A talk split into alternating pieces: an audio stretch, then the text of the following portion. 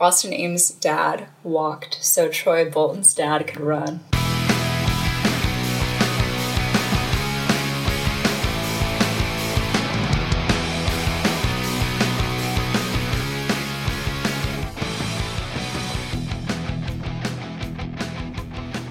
Hello. Hi. Welcome to our first episode of Movies That Raised Us. Yay. This is a long time coming, so I'm glad we're doing it. Yeah, we've been talking about starting a podcast for like over a year now, and I guess what better time than a global pandemic? It was literally, I was thinking about this yesterday, almost exactly a year because we were at Emery's birthday dinner. That's true, yeah. So it's coming up on a year. Um, so we are your hosts. I am Christina Schmidt. I'm Mariah Cruz, but you can call me Mo. Yeah, so this is this is our podcast where we watch formative movies from our youth, a lot of them giving us unrealistic expectations about life. Um, when I was a little girl, I loved watching movies, especially like Princess Diary type, A Cinderella Story, like all those classics that you uh, you see and you're like, I'm going to be Princess of Genovia when I grow up, right? Like that's gonna happen to me. Yeah. So even though we loved watching those movies when we were younger, uh, you know, we continued to watch those exact same movies when we were older because they were hits. They were freaking hits, and I don't want to hear another word about it. Yeah, Mo and I used to live together and we spent a lot of time like buying like just disgusting amounts of snack food and drinking wine and watching like old romantic comedies. When we should It's a been cherished memory of mine. when we should have been doing homework and writing essays. Yeah, no, but I think we just got a different kind of education oh yeah, from these films. So today we're gonna. I think this film actually was the first one that popped into my head when I um, when we were talking about this podcast and our idea for it. It is an instant classic, a Cinderella story. yes. So the Wikipedia description says that Cinderella Story is a 2004 American teen romantic comedy film directed by Mark Rosman. So in 2004, when this movie came out, I was eight years old. I had just moved to Singapore. I remember being like super into capri pants, mm-hmm. like especially the ones with like the big pockets. That was like a, a, a style choice of mine. and I listened to like a lot of Avril Lavigne and like a lot of Hilary Duff, of course. Of course, we're riding high off of the 2003 drop of Metamorphosis. yes. Um, I was also eight years old, and I don't remember too much about third grade other than that I had like this male teacher and I peed my pants in class. And I have a super distinct memory of being like, I know that I have to pee. Like, I could just, you know, ask to use the bathroom earlier, but for whatever reason, I was like, I have to like wait because I'm doing something or whatever. Um, oh no. so you kind of you kind of look at that moment like hindsight 2020. Moving forward, Yeah, so this movie is starring Hilary Duff, of course, and Chad Michael Murray, who I learned last night I had been pronouncing his last name completely wrong my entire life. I thought it was Chad Michael Murray for some reason. I think maybe that's like how my mom said it, so I just assumed mm-hmm. that was right. But Hilary was 16 and Chad was 22.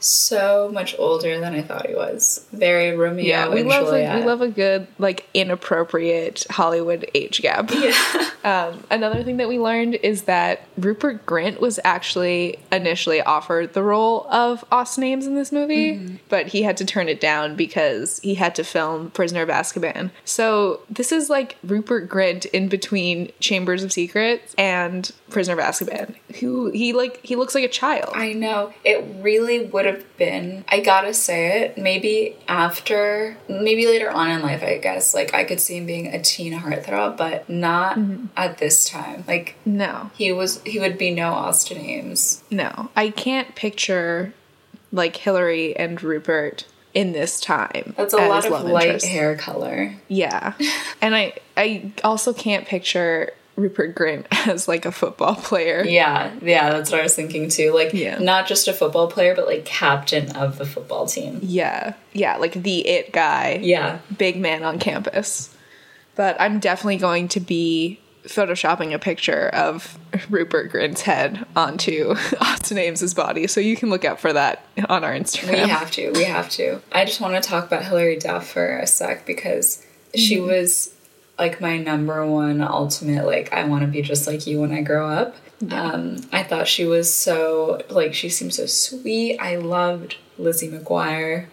Um, I pretty much had like any mem- memorabilia like I could get my hands on like CDs and whatever bracelets like anything that said Lizzie McGuire on it. I wanted it. Yeah, I had a pillow growing up that it was like pink and it had like faux fur trim, like a faux fur trim on it. Yeah. that was like hot pink, and on it it had like embroidered like Hilary's signature Oh my gosh. and like XOXO, and it had like stars on it. Yeah. and I think I probably had that like in my house until maybe two years ago when my parents moved and like got rid of some of my stuff. And I think that the Hillary pillow did not make the cut sad. Sad. but it should have because that was like it's a relic. It could be worth a lot now. Yeah, I think that if I like look in my closet right now because I'm at my parents' house, I might find a couple of Hilary Duff CDs. Yeah. I also had like a like a biography book about her that probably came out in like 2002, 2003. Mm-hmm. All about like her life and I remember like there being a page about like her and Aaron Carter. Oh my gosh. Because they dated briefly, right? Yeah, they dated and then he cheated on her with Lindsay Lohan. And then Whoa. like maybe 2 3 years ago, he like tweeted Hilary being like you were the love of my life, like I made a mistake, I let you go. Um and like I want you back. I did not know about that. That's kind of insane. Yeah. I loved the teen. I feel like there was like a thing, maybe just because I was obsessed with the Jonas Brothers when I was younger, but like they would never say who they were dating. Like the Jonas Brothers Yeah. were really, really secretive. And so I feel like I mm-hmm. kind of, we kind of grew up during a time where celebrities weren't so open about their lives. Yeah. It was like before social media when people would just like post stuff, you would just have to read like Tiger Beat magazine. Yeah, that was our best source of information. Yeah, and just like live off of the rumors. I would also love to talk just briefly about um, our good friend Chad Michael Murray. Oh, close personal friend, some would say. Yes, yes, my a big childhood crush of mine. Yeah, He's probably one of the only blonde men that I really like. For some reason, I just don't really find myself drawn to blonde men. that's so funny because you're like the blondest girl I know.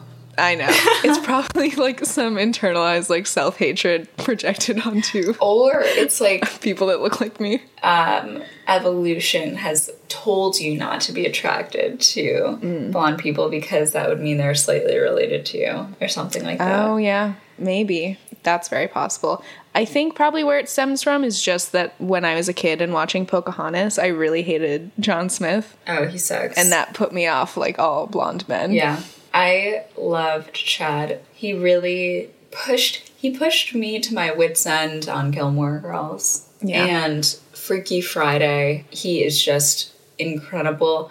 I honestly I feel like we don't talk about it enough. The fact that he was literally pining for oh my gosh, I'm blanking right now. Curtis. What's her first name? Uh, Jamie Lee Curtis. Yes, Jamie Lee Curtis and Chad Michael Murray were a one. Well, he wanted to be a couple with her in Freaky Yeah. Friday, and honestly, I support that. Like, I could see him with an older woman. I I would like Yeah, that. the for him. chemistry was there. It was present. but I think he could probably just have chemistry with anybody. Oh, I think he really could.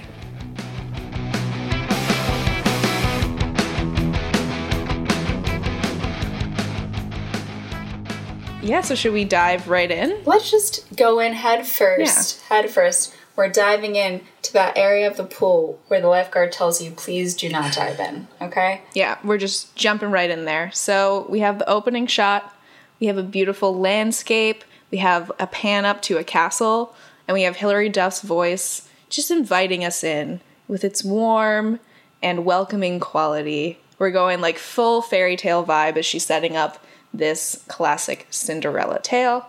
We have a montage of like baseball and her dad, this mm-hmm. like all American family. They're like super happy. They don't mention anything about the fact that she doesn't have a mom, Not one detail. which makes me assume that she's dead, but That's fair. I don't know because they set up like such like a happy looking family life. It doesn't seem to be have been like struck by tragedy yet. Yeah. So I don't know. There's something Maybe something fishy with her the mom. mom. just left and she was like absolutely fine with me. My dad's Yeah. incredible. yes, he seems like a great dad, a total dilf, a single dad, just like business owner doing it for himself. Oh, you know what vibe I get? I get the vibe that her mom died in childbirth. Oh yeah, That's that's probably that I it. get. Yeah, and then Fiona comes into the picture. Let me describe this chick. She looks frumpy AF. Hair frizzy, a horrible dead brown color. The glasses that are clearly a prop, but they had to put that in there. I think, hand to God, she is like blowing her nose when we see her. I think she has Yeah. a tissue in her hand. Yeah. So there's like a whole little montage where um, Fiona like falls into her father's arms, and for whatever reason, like they get married. Um, a little classic get rich quick scheme.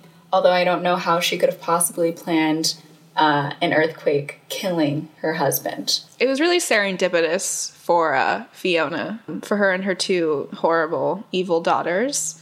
Just the stupidest pair. They're just there for pure, like, Tweedledee, Tweedledum comedy relief. Yes, I didn't even get evil sister vibe. I get the Tweedledee Tweedledum vibe. Yeah, especially, like, the tall one, Yeah. who doesn't really seem, like, as mean or, like, malicious because she's Yeah. kind of just, like, too dumb to plan. Definitely. Also, that is the daughter um, from the nanny.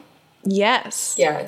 Yes, it is. And she was also in um, season two of the hit Netflix show You. She has like a very my small little cameo when like spoiler alert when Joe like breaks into somebody's apartment. I think Oh, he, oh yeah, you're he's trying to break into Candace's apartment and this like S and M woman like ties him up. I That's her. totally remember that. But I digress. so in the movie, we like fast forward eight years later, and Sam's life has gone from a fairy tale to a living hell. She is like so horribly mistreated by everybody. I agree.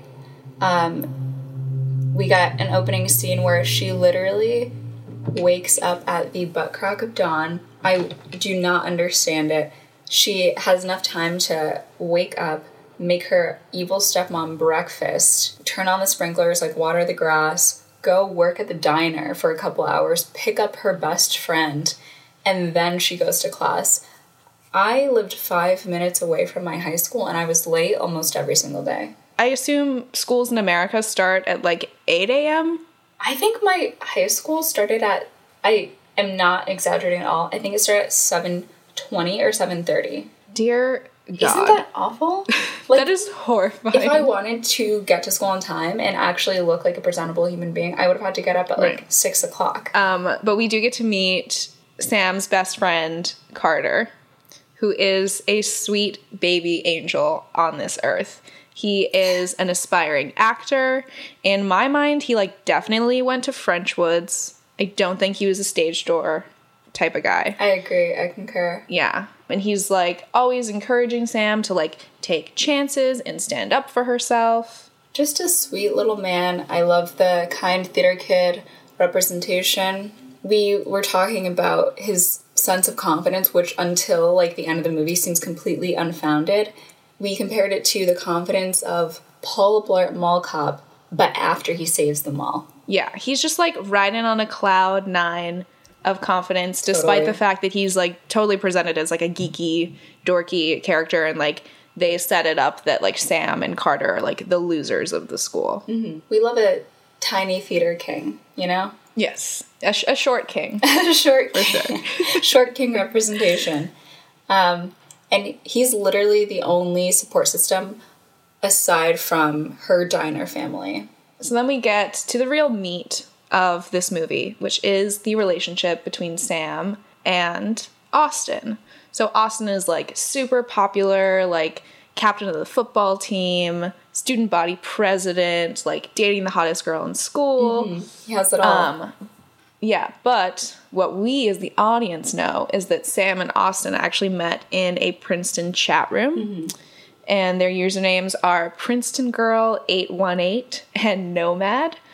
Um, and they have this like online cyberspace romance where they know that they go to the same school, but they don't know each other's true identities. And we just get to see like a whole montage of like them chatting. Shocking that after everything she's done this entire morning, when she gets to school, she can just text freely. She's not even attending classes, she's just chilling out, texting. Yeah.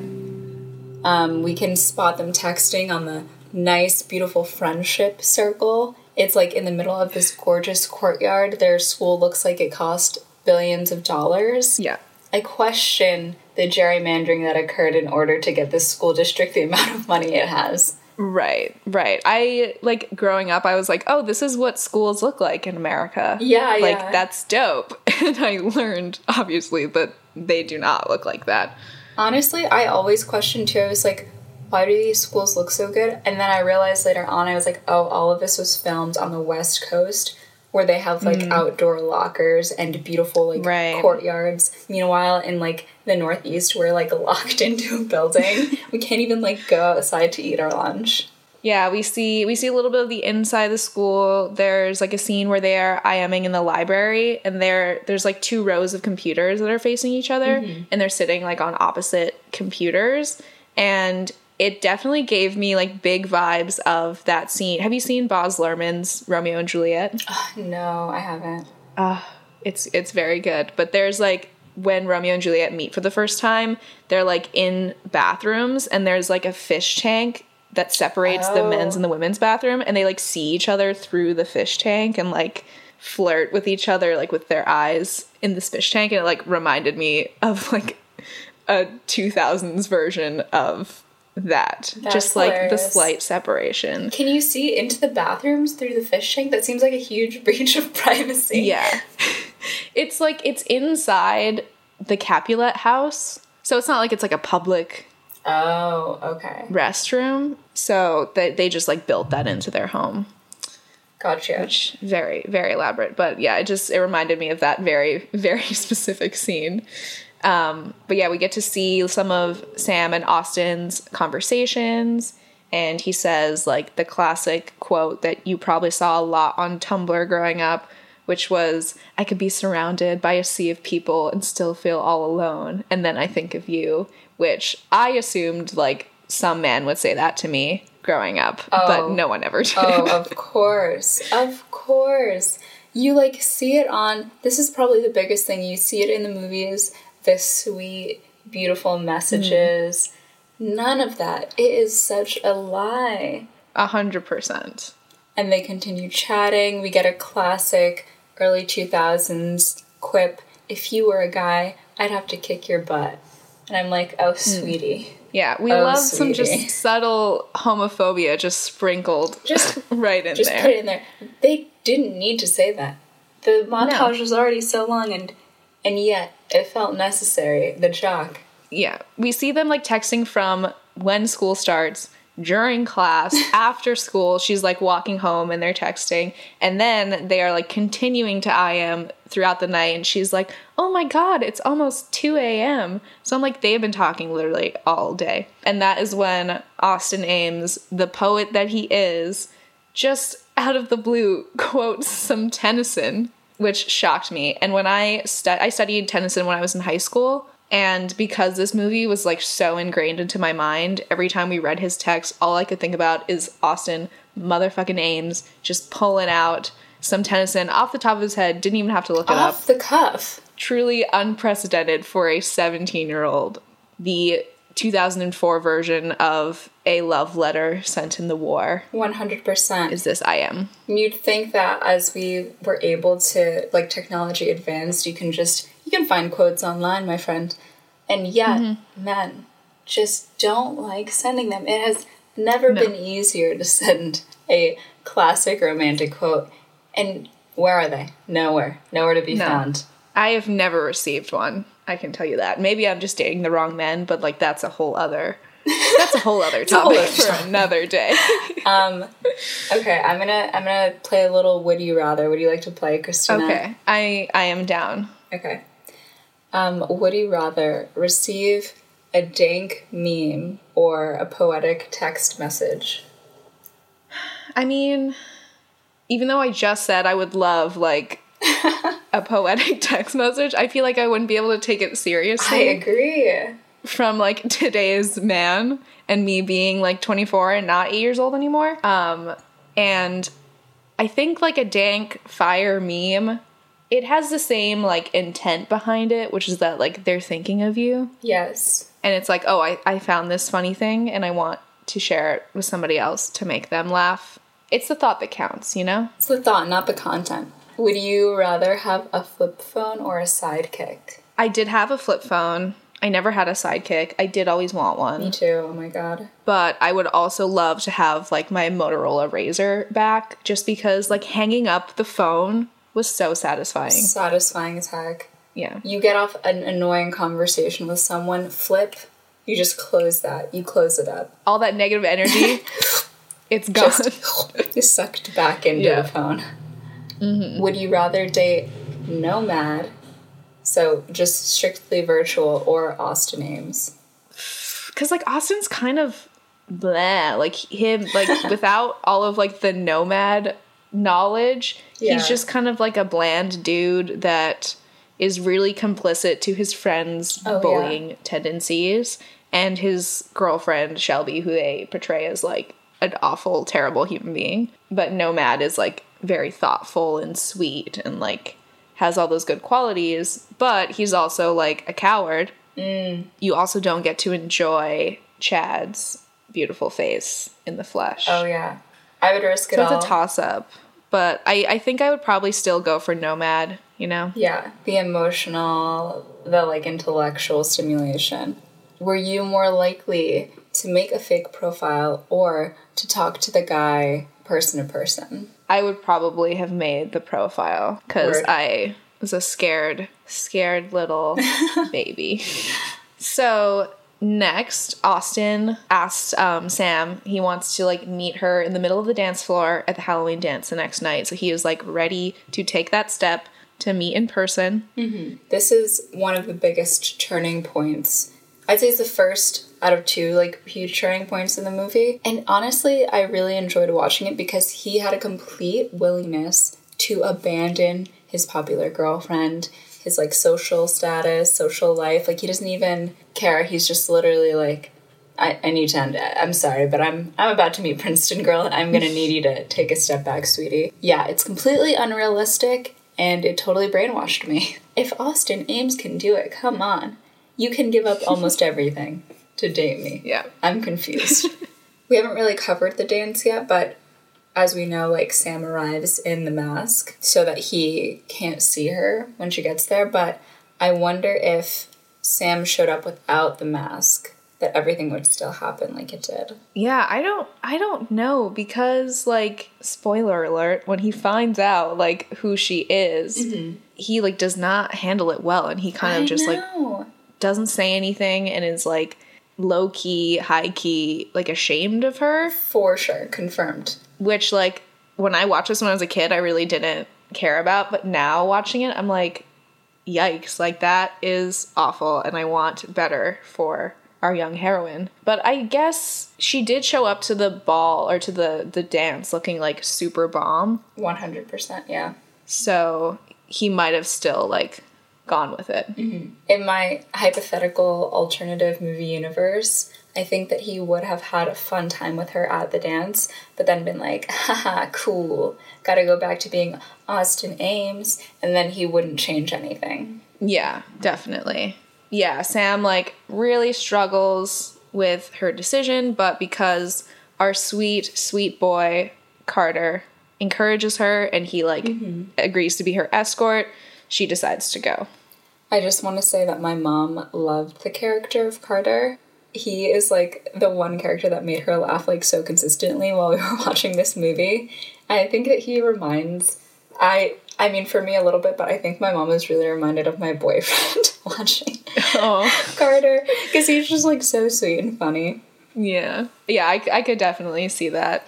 So Sam decides to go to dance, mm-hmm. but Fiona forbids her to go because she's making her work at the diner. And Fiona says like this one line that I always remembered and is just so horrible, especially coming from like your like the only like technical mother in your life. Mm-hmm. She says to Sam like you're not very pretty and you're not very bright. Period. End of sentence. Yeah. Yeah, completely unprompted. Nobody asked for that opinion. Dog. This reminds me. Have you ever seen the show Awkward? Yes. You know how her mom, spoiler alert, sends her this devastating letter that Yes. she is like heartbroken over, um, and eventually, like it, it looks like she tried to kill herself, but in reality, she just like tried to get an Advil and fell on the floor and got Yeah. knocked unconscious. But it is horrible. It's horrible to Yeah. send something like that, or like to just be like, you know what, I'm gonna need to knock some sense into this kid. She's horrible to everybody in her life as well, other than her daughters. Yeah, definitely. And that's just one of the first iconic quotes we can get um, from Fiona. So Rhonda is uh, one of the women that works at the diner. She like essentially runs it, played by the amazing Regina King. And um, This movie Fiona is so says to her- cast, by the way. Oh yeah, um, Fiona says to her, "If it isn't little Betty Crocker from the Hood, Racist. Some Yeah. say yeah, incredibly racist. Yes. Um, she talks about like how she needs to use actually they're like they establish throughout the entire movie that they are currently in a drought and Fiona like makes them water their lawn because she says that people who use extra water have extra class. But yeah, she's terrible. She's most likely would have been a big supporter of All Lives Matter and Oh, like yeah. definitely would have been a COVID 19 protester. 100%. She is definitely like conservative, anti environmental, voted for Trump, is like the world is warming by itself. It's not because of human habits. She is kind of like a parent trap. It takes two kind of stepmom. Yeah. Yeah, that was a big thing in the 2000s was just like the evil stepmom. Well, I guess like all throughout like literature, it's always just like an evil stepmother. But like not to not to be cliche, but hashtag not all stepmoms. Yeah, I thought growing up after seeing these movies, I was like, oh, stepmoms would be evil. That's just how it is. Stepmoms are evil people. Yeah.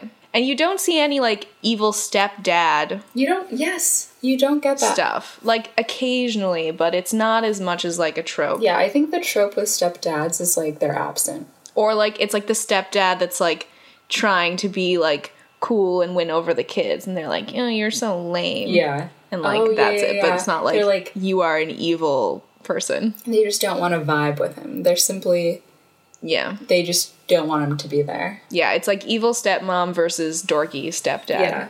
And that is that on step parents. but moving forward, we have a scene where Austin and all of his friends are going to eat at the diner before the dance. And they all make fun of Sam as soon as she walks up to take their order. And they're like calling her diner girl. Oh, I hated that. And it's just like, it's so shocking to see people acting like Hilary Duff is a loser because She's so pretty she's, like- too. I'm like, yeah, you're acting like she's not smart and beautiful, and I like I just don't buy I it. I don't buy it. Like we never get an explanation as to why she is classified as like the biggest loser in school. Like, is it because she's smart?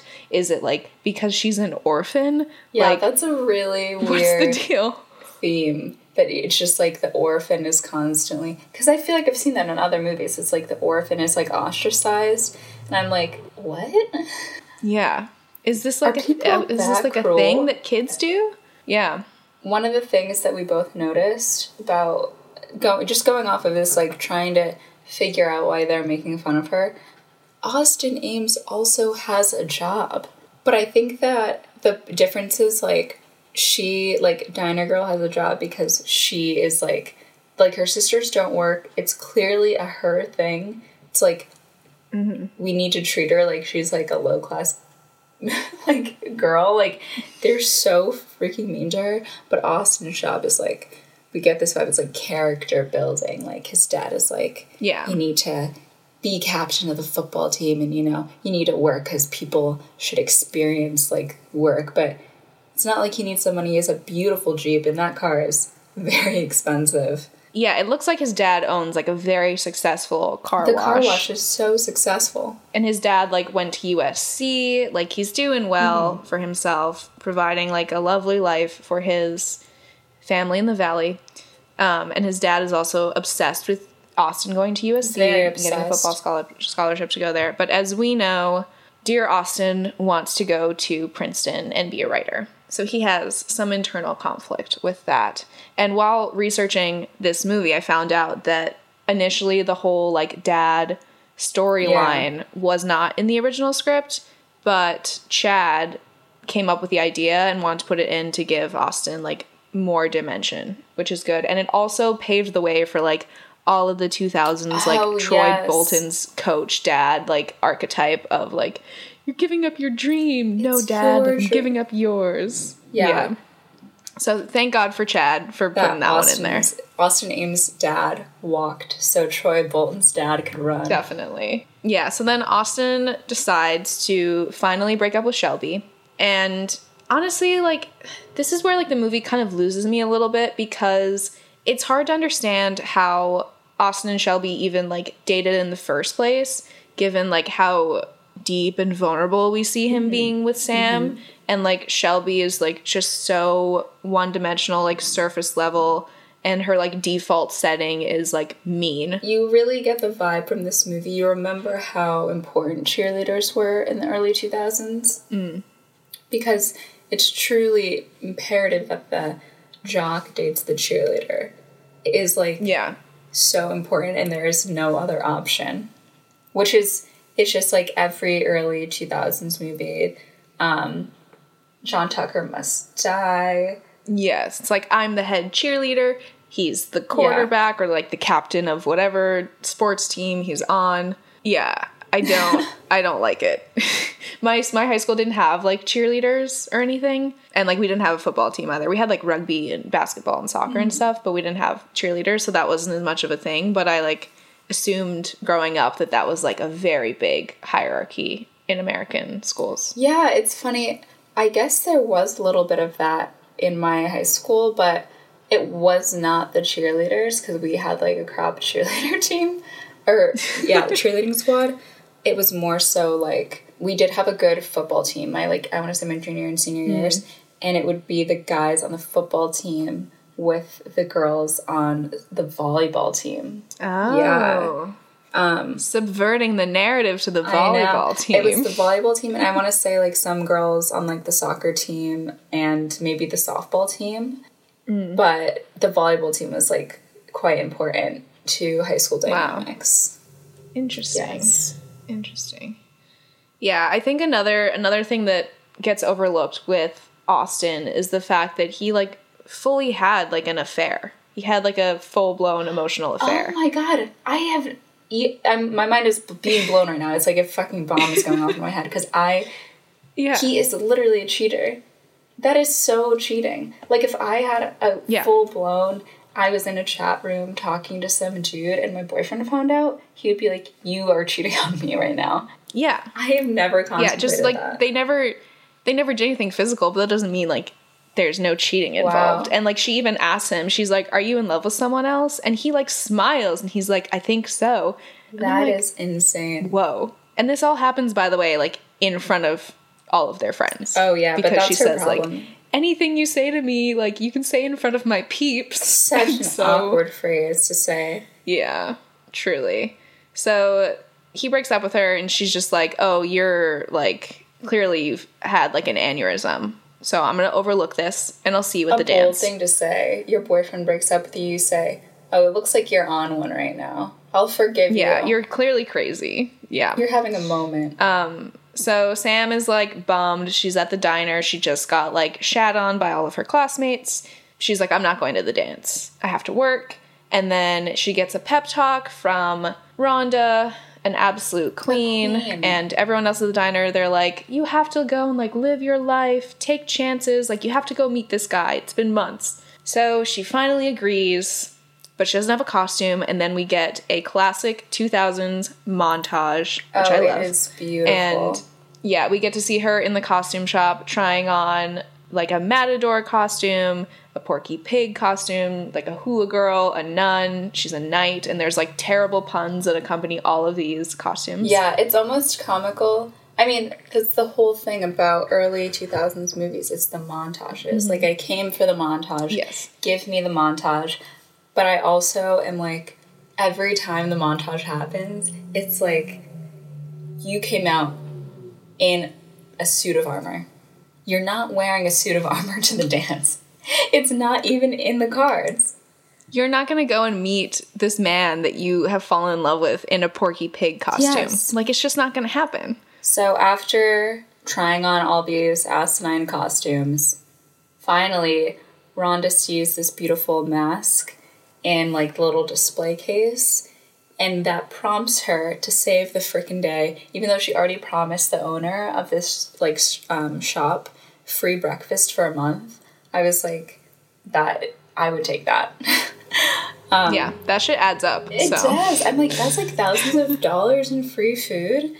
yeah. Um, so Rhonda comes to the rescue with her wedding dress. And she even says when she brings out the box, she's like, This was from my first attempt down the aisle. And I was like, Pardon me? We don't get to delve into that story. I really want to know more. right. Like was she left at the altar? Did she leave someone Oh, at the yeah. altar? Like Powerful. I would love a spin-off movie about Rhonda. too. Especially because she goes from like waitress to at the end being like co-owner of the Oh diner. yeah, I love that for her. Sam. Um, Regina King is an icon. We needed more Regina King in the movie, even though it is only ninety minutes. I would say forty-five of them could have been dedicated to Regina King. Yeah, I, I agree. I agree. Yeah, she's definitely like the mother fig, the only mother figure really in this movie is Regina King. She's the only one who. I mean, there are other people at the diner who care about her, but definitely she is mm-hmm. like the adult figure that Sam can go to. Which thank freaking God, because that girl has no one. It's honestly so sad. So now she's fully equipped. She has the dress, the mask, her escort, her best friend, which makes her arrive so late to this dance. She gets there at 11 p.m. Literally, like when I was in school, our dances were over probably by like ten. Yeah. yeah. They like go to this huge, like incredibly elaborately decorated venue, which looks like a nightclub. Mm-hmm. It is gorgeous. And yeah, when I was in high school and in middle school, our like dances were in the school auditorium and they would just like turn off all the lights so it was dark and they would turn like the so stage funny. lights on the stage and there would be like one of the teachers was like the DJ oh no. and would play just like Flo Rida and whoever else was Flo Rida, I love popular at the time. We did not. Yeah. We had someone DJ. Like our school would get someone to DJ, Mm-hmm. but you usually was like someone local or like someone's dad or something like that. I love the fact that this. She really only has a couple moments in the movie, but the DJ is also like the girl who does the morning announcements. Sh- big, big, huge Avril Lavigne energy. Oh yeah, I, a very big style icon of mine in 2004 with like the purple like highlights in her Totally. hair. I wanted those so badly. I thought they looked so cool.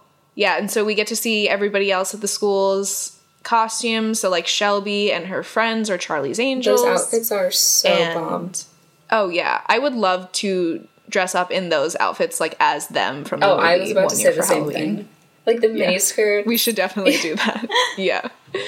Um, yeah, and then Austin's two friends are two thirds of the Three Musketeers because Austin was supposed to be one with them, but decided to be Prince Charming instead. And the stepsisters are Siamese twin cats. awful. They look horrendous. Just a bad look. All around terrible. Sam comes down the grand staircase in this absolutely just I can't get over it gigantic hall. Um, everyone turns to look at her. There's a huge moving spotlight that somehow is constantly manned, apparently, just waiting for the moment someone in a great dress arrives. And as she's coming down the stairs, we hear a quote from Shelby Love the dress, hate her. And Austin is shook. He is, Yeah. his brain is melting out of his ear. I have never seen like a man with such like pure adoration on his face as when he sees her walk in. And he doesn't even like know that it's her Yeah. yet. He just like sees this beautiful girl in this like stunning wedding gown come down the stairs. And so Sam makes her way to the center of the dance floor, and there's a little classic mistaken identity Mm-hmm. with um, Terry, who is like actually maybe the bigger nerd in school Yeah, yeah. than Sam and Carter, um, who is actually Howard from The Big Bang Theory. And he's dressed as like um, the dude from The Matrix. And she thinks that he's Nomad, and he invites her to join him in the mating dance of Zion. Absolutely just a total confidence killer. Like a mood killer. Super cringe. Um yeah. But then Austin comes in to save the day. Yes, Austin and Sam finally meet and he takes her, they go outside, um, they run off to an incredibly elaborate elaborately decorated gazebo. I'm talking thousands of dollars worth of flower arrangements on this gazebo. Um, and they play a little game of 20 questions. Yeah, he like asked her if she like voted for him for student body president. He like asked if she was disappointed it was him. Um, he asked if she would rather eat a cheeseburger or a rice cake. I'm like, dog. For such a progressive movie, you would think that he wouldn't be asking such idiotic questions to this girl. Like you quoted Tennyson, and you this is like Yeah. the most you can come up with in person. Are you kidding me? Literally. So like, like they're at the gazebo and he asked her to dance and she's like, but there's no music. And just by happenstance, there are these musicians who are packing up their sheet music, but s- they stop in their tracks because they need to play some music for this young couple, which as a freelancer, I can say that is very unrealistic because they are no longer being paid and they are not getting paid in exposure either. but I digress. They play the song I'll Be for the couple and it's very romantic. And it made me think about how like in the 2000s and well really throughout all of cinema there's like so many like iconic gazebo Oh my god. scenes. I love a like there's gazebo. Yeah, there's like this movie, there's Twilight, where they like dance in the gazebo at the prom. Gilmore Girls, the gazebo is like a mainstay throughout the entire Yes. series. There's like the sound of music. And I really expected to have more romantic gazebo moments in my life. too. And I've had none. I actually I've not had a single one. I'm remembering um, there is, I think it's new actually. There's a gazebo in the park right near my house, um, or my parents' house, Oh. like where I am right now. And my boyfriend and I, we we did a little makeout sesh, a little picture taking in that Oh. gazebo.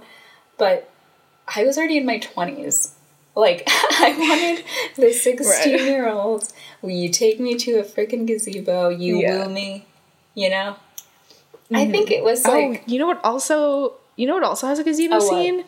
A princess switch. The Vanessa Hudgens Christmas oh movie. my god, one of the best Hallmark. her and the prince yeah her and the prince like go out they leave like the fancy dance that they're at and they go to this like giant gazebo i like didn't even remember that it was a gazebo because it looks just like a huge room because it's Yeah. massive but another iconic gazebo film from an iconic film If it's the shape, the architecture, like the qualities of the gazebo, it just it's it's cute. It's quaint. it hits different yeah It do be hitting differently.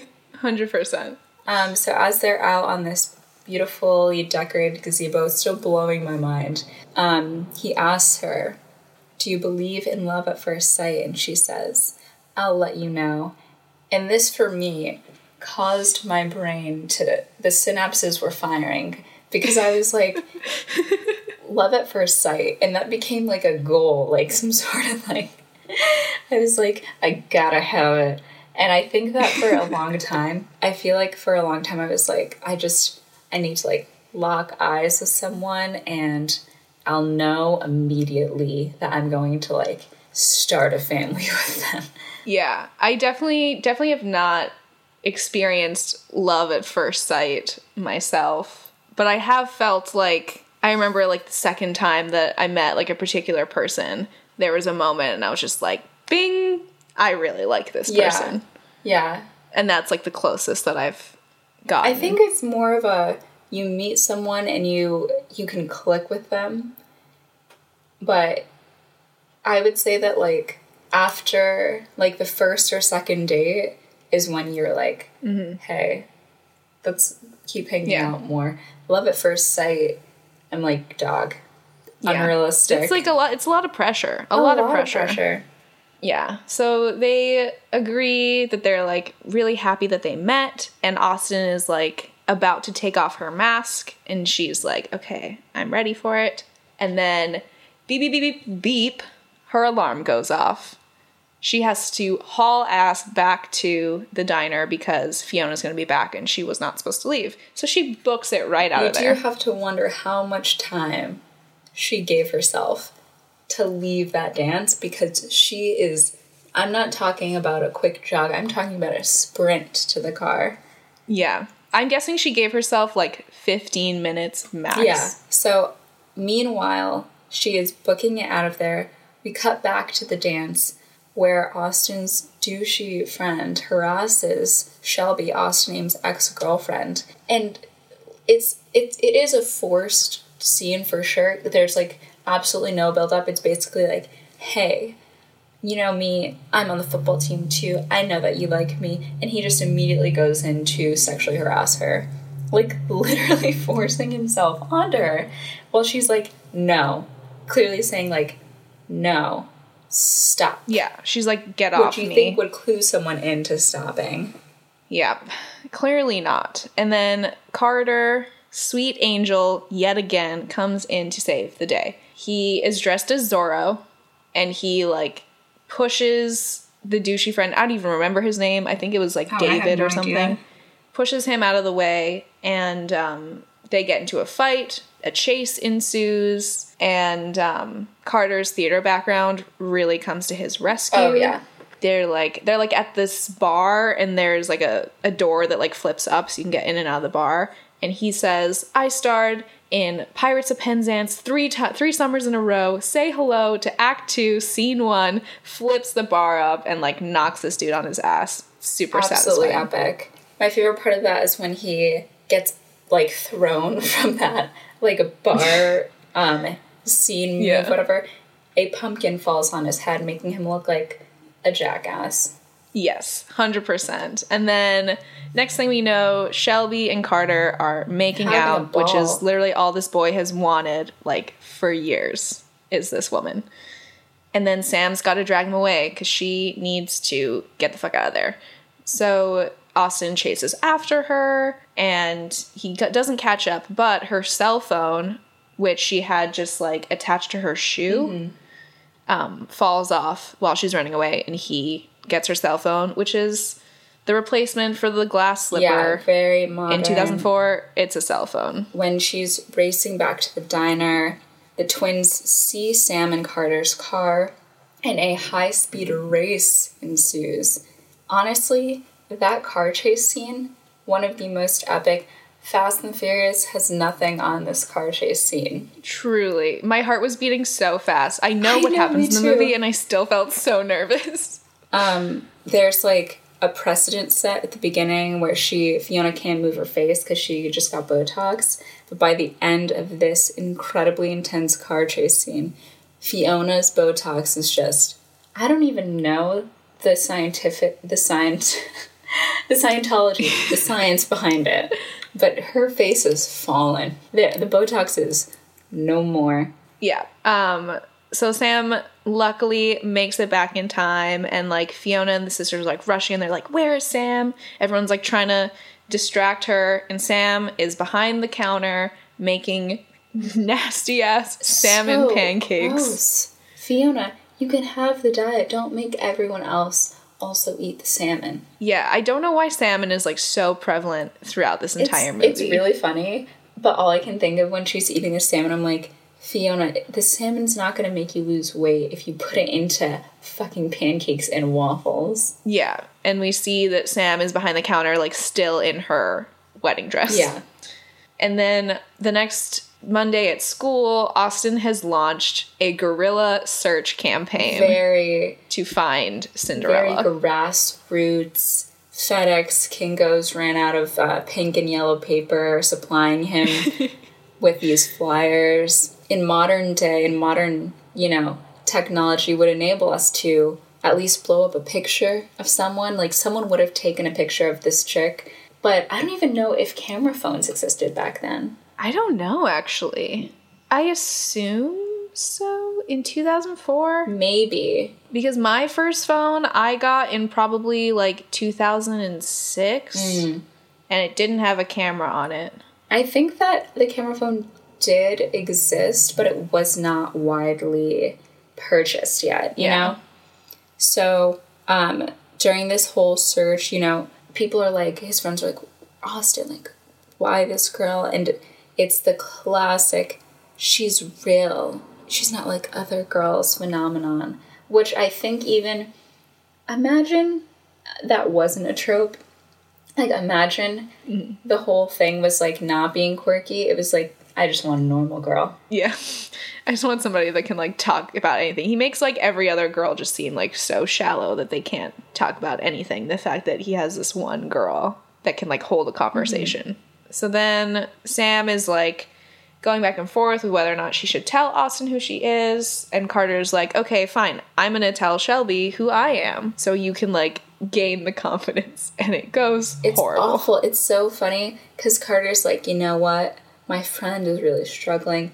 Here's what I'll do. I'll show her how well things can go if you're honest with someone. But because Shelby is a completely awful person, when Carter goes up Yeah. to her, she says to him that she, I think she says she ate some like bad food. She says she drank like a whole bottle Oh, of oh, cough syrup yes. or something. Yeah. Um, and she says we are from completely different classes of human. So Sam's confidence is shattered after that endeavor. Yeah, yeah. She's been completely just like destroyed. And then so Austin continues to like send Princeton girl emails being like, I'm trying to find you. Um, just as I said that, this the part in Camp Rock where Joe Jonas says, I need to find you came into my head. so it's very much that energy. Um, and she's like not responding. And then one of the stepsisters, Brianna, finds out about she like looks at Sam's computer and like sees all the emails. She realizes that Sam is Cinderella, and the other sister finds out too. So they steal her emails and they go to the car wash and pretend that they were Cinderella to get Austin. Obviously, they fail and then they fight and go through the car wash. Here's a little PSA sign out of your goddamn email. Sign out of it. Don't leave it open. Even if you have a private Yeah. computer, just sign out of the email. Mm-hmm. It never goes well. no, it doesn't. So we move forward. You know, time is flying by. For whatever reason, they're getting acceptance letters into college um, in the middle of like fall. They just had a Halloween dance and they're getting acceptance letters to Princeton. Yeah, Austin gets in, Sam gets in, but Fiona does not show her the letter. And Austin gets into like a little argument with his dad because his dad doesn't know about Princeton yet and is like, yeah, like USC is the right choice. And so like Austin's kind of pissed off and he goes to the diner just to like have a cup of coffee. And him and Sam just have like a little conversation and they are essentially talking as if they are Nomad and Prince Yeah, Girl just without Austin knowing. Yeah, like it's super genuine connection and this is very much like a recurring theme in romantic comedies of like people getting vulnerable in like diners and restaurants. Like it made me think of 50 First Dates and like when Harry met Sally. Yeah. Like everyone's just like out here chatting in restaurants. Like you have a to novel go idea. to your little cute little local local diner. I guess I think of like um, cozy when I read this cozy soup and burger on Broadway. Yeah, yeah, definitely. It also made me think of like in in To All the Boys I've Loved Before. Oh my god, When they like go to that diner, Yes. and then she also goes with her dad. that Yeah. is really cute. I love that movie. Shut me all you want. I love that movie. Oh yeah, I love it. Um, yes, and she almost reveals her identity, Yes. but Fiona interrupts her. Um, Fiona, great timing, interrupts her. Austin's like, no, it's okay. I have to go anyway. Bro didn't even touch his coffee, but sure, why not? Mm-hmm. Sam only finds the confidence to be herself when she's around Austin. We kind of realize that when they're together, she's like, you know, revved up, ready to go. But when he leaves it's like self sabotage city. Like when when she's with him, she she almost reveals herself to him Mm-hmm. twice. But like when she's no longer around him, she's like, "Oh, I can't possibly do that." You know what this kind of reminds me of? It's like the Sex in the City movie when they're about to get married and um, he calls Carrie and he's like, I just need you to turn around and look at me. I just need to know it's still you and me. Yeah, and then he doesn't see her face, and then he books it out Stupid of there. boy. And I'm like, dude, everyone, everyone just needs to have like a little bit more foresight and like thinking long term. Yeah, and then uh, the movie starts to take a sad turn at the pep rally. So the sisters decide to show Shelby Sam's emails, and they say that like Sam was trying to steal Austin from her That's all along, and that she like thing I've ever threatened to kill them if they told her. I would be, if my boyfriend was cheating on me and I found out, I feel like I might pull some Shelby shit, mm-hmm. especially in high school.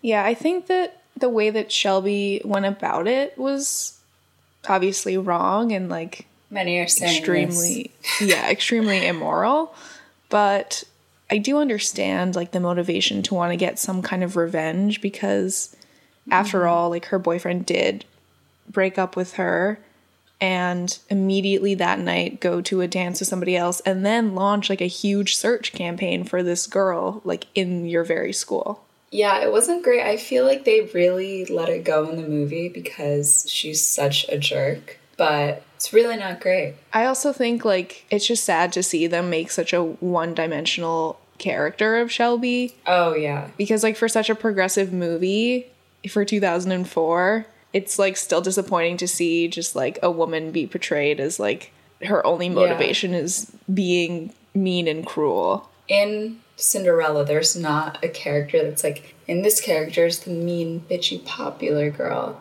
Like, you don't even have to have her in the story, so the fact that they didn't make any like nuances to her character is kind of a bummer.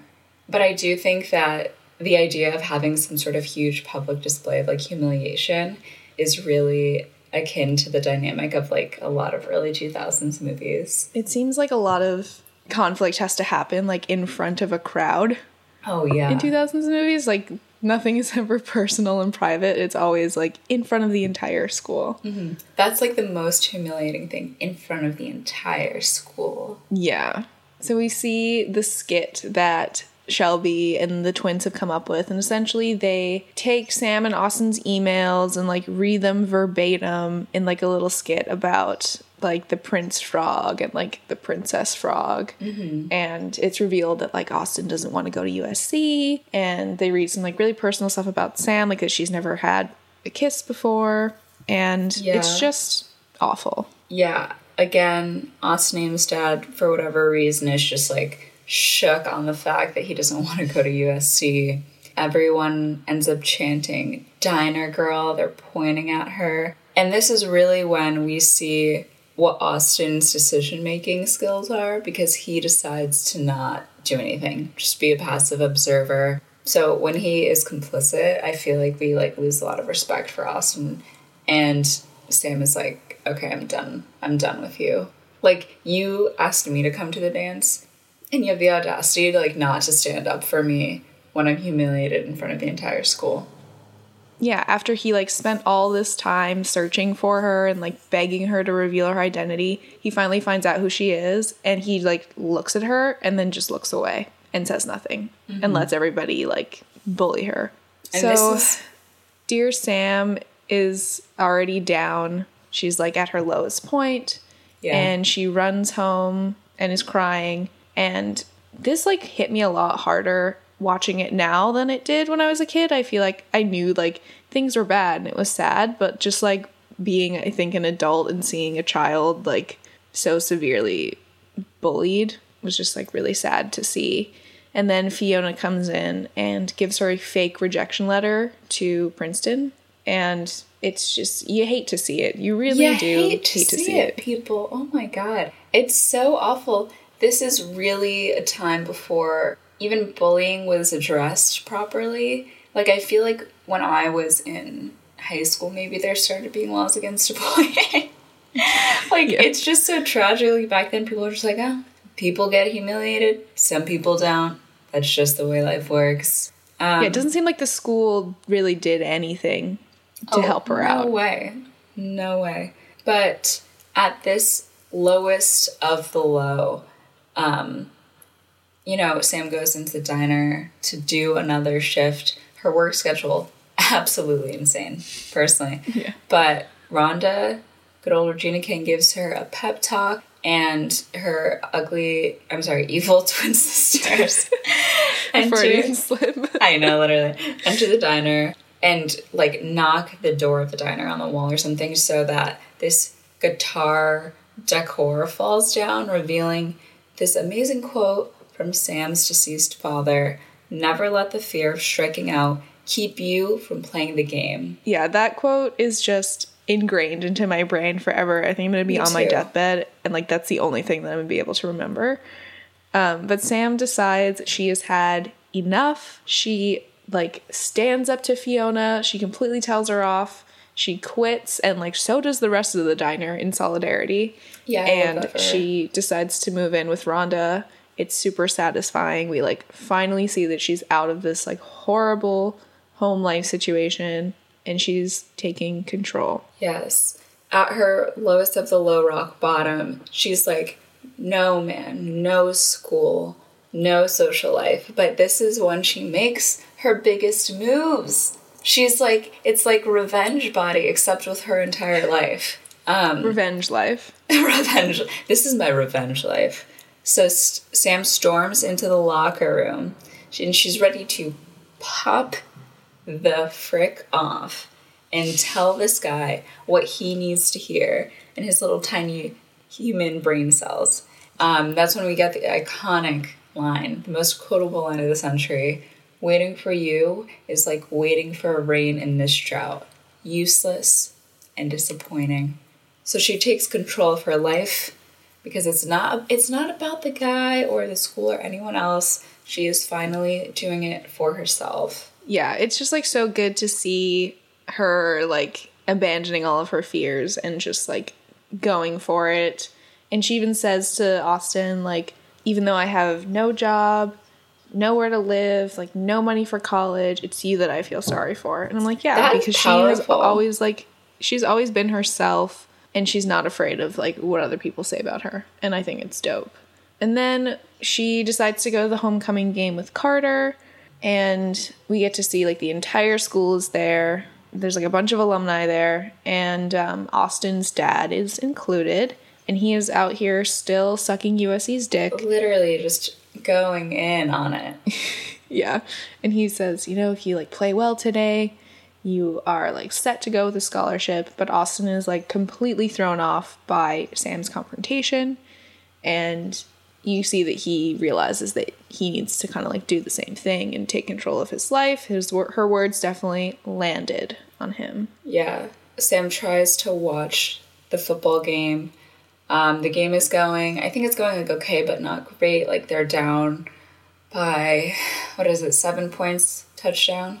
Um, I couldn't tell you. Oh, okay. I think they're down by seven. Um, like they need to get like it's like a we need to get this like goal. Like we need to you know run the pass whatever. This is like the play. Um, but Sam is like this is too hard for me to watch. I I need to go Carter, and he's like I'll tell you how it ends. This moment changes Austin's life forever because he looks up at her in the stands and sees her leaving. And that's when his brain cells finally begin to fire and work. And he runs off the field, which is actually pretty insane to do. Like, I feel like you could get in trouble for that, but neither here nor there.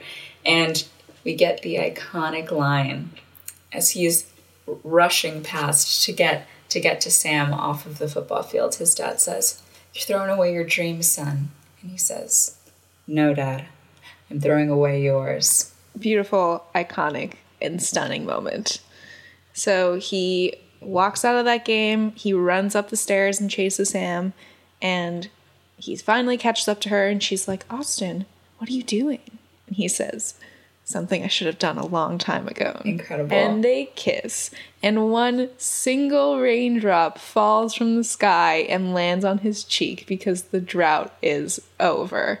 And when I was reading about it, apparently they had to film this scene like many, many times because they had to get the raindrop to hit like the exact right spot of his cheek. This is so unrealistic. It is infuriating. Like, hand to God, on God, I don't think any high school boy has the wherewithal to just be like, you know what? I i know i have it all socially maybe like financially like i have all this confidence but i'm gonna i'm gonna dump that shit off and go after this girl. I feel like that really set me up for some unrealistic expectations. Yeah when i was when i was eight this scene was really like the pinnacle of romance oh of course and everything i aspired to have in a relationship but watching it now, like I just wanted Sam to end up with somebody that was never ashamed of her. Yeah, totally. So like that kind of sucks. Or someone who but, cheat. Yeah, but you still you still root for them. I do. I do like that scene. Honestly, when we were doing like um, our little research session talking about the movie, I I did rewatch that kiss scene because it's pretty great. Oh yeah, last night I was just fully listening to the Jimmy Eat World song yeah. that plays in the background. What's the name of that song? It's called Hear You Me. It's actually the story behind the song is really sad. It's about um, two fans of the band who are also like really big fans of Weezer. Mm-hmm. Um, and they like supported both those bands like from the jump. They passed away in a car crash. Oh, so sad. Um, so like it, the song is a tribute to those two fans. Wow but it's a beautiful song. I, I it really is like beautiful. It. I can kind of sense that it's a very emotionally charged song. Mm-hmm. So, movie's concluding. They have to wrap it up into a nice little way that makes Sam the winner, obviously. So, they find the real will, Fiona's husband's hidden will, which she's known about, the real Princeton acceptance letter, um, and Rhonda and Sam co own the diner. Yeah, and uh, Sam sells all of Fiona's cars so she can pay for college. And our boy Carter shoots a commercial. He is hashtag booked and blessed. And he winds up with the announcer girl and like totally rejects Shelby. I love that which him. I think is great for him glad that he didn't end up with somebody that was ashamed of him. I know. Oh my god. I really feel like Carter deserved this. He's been he's been doing his thing the whole movie. Carter is out here doing God's work. I agree. So Sam and Austin go to Princeton together. And I wrote down this I wrote this down in my notes. My like favorite quote of the movie maybe she's like Austin and I lived happily ever after. For now, I'm only a freshman. And I was like, yes, yes, you will be um, completely deceived and also sad from so many other men. I'm glad you see that now. Yeah, you have so many so many Ivy League boys are going to disappoint oh, you, yeah. Sam. Don't worry. but yeah, that's the end of the movie. We have lovely song Anywhere But Here by Hilary Duff leading us out and the credits roll. So what are what are some of your final thoughts about I this movie?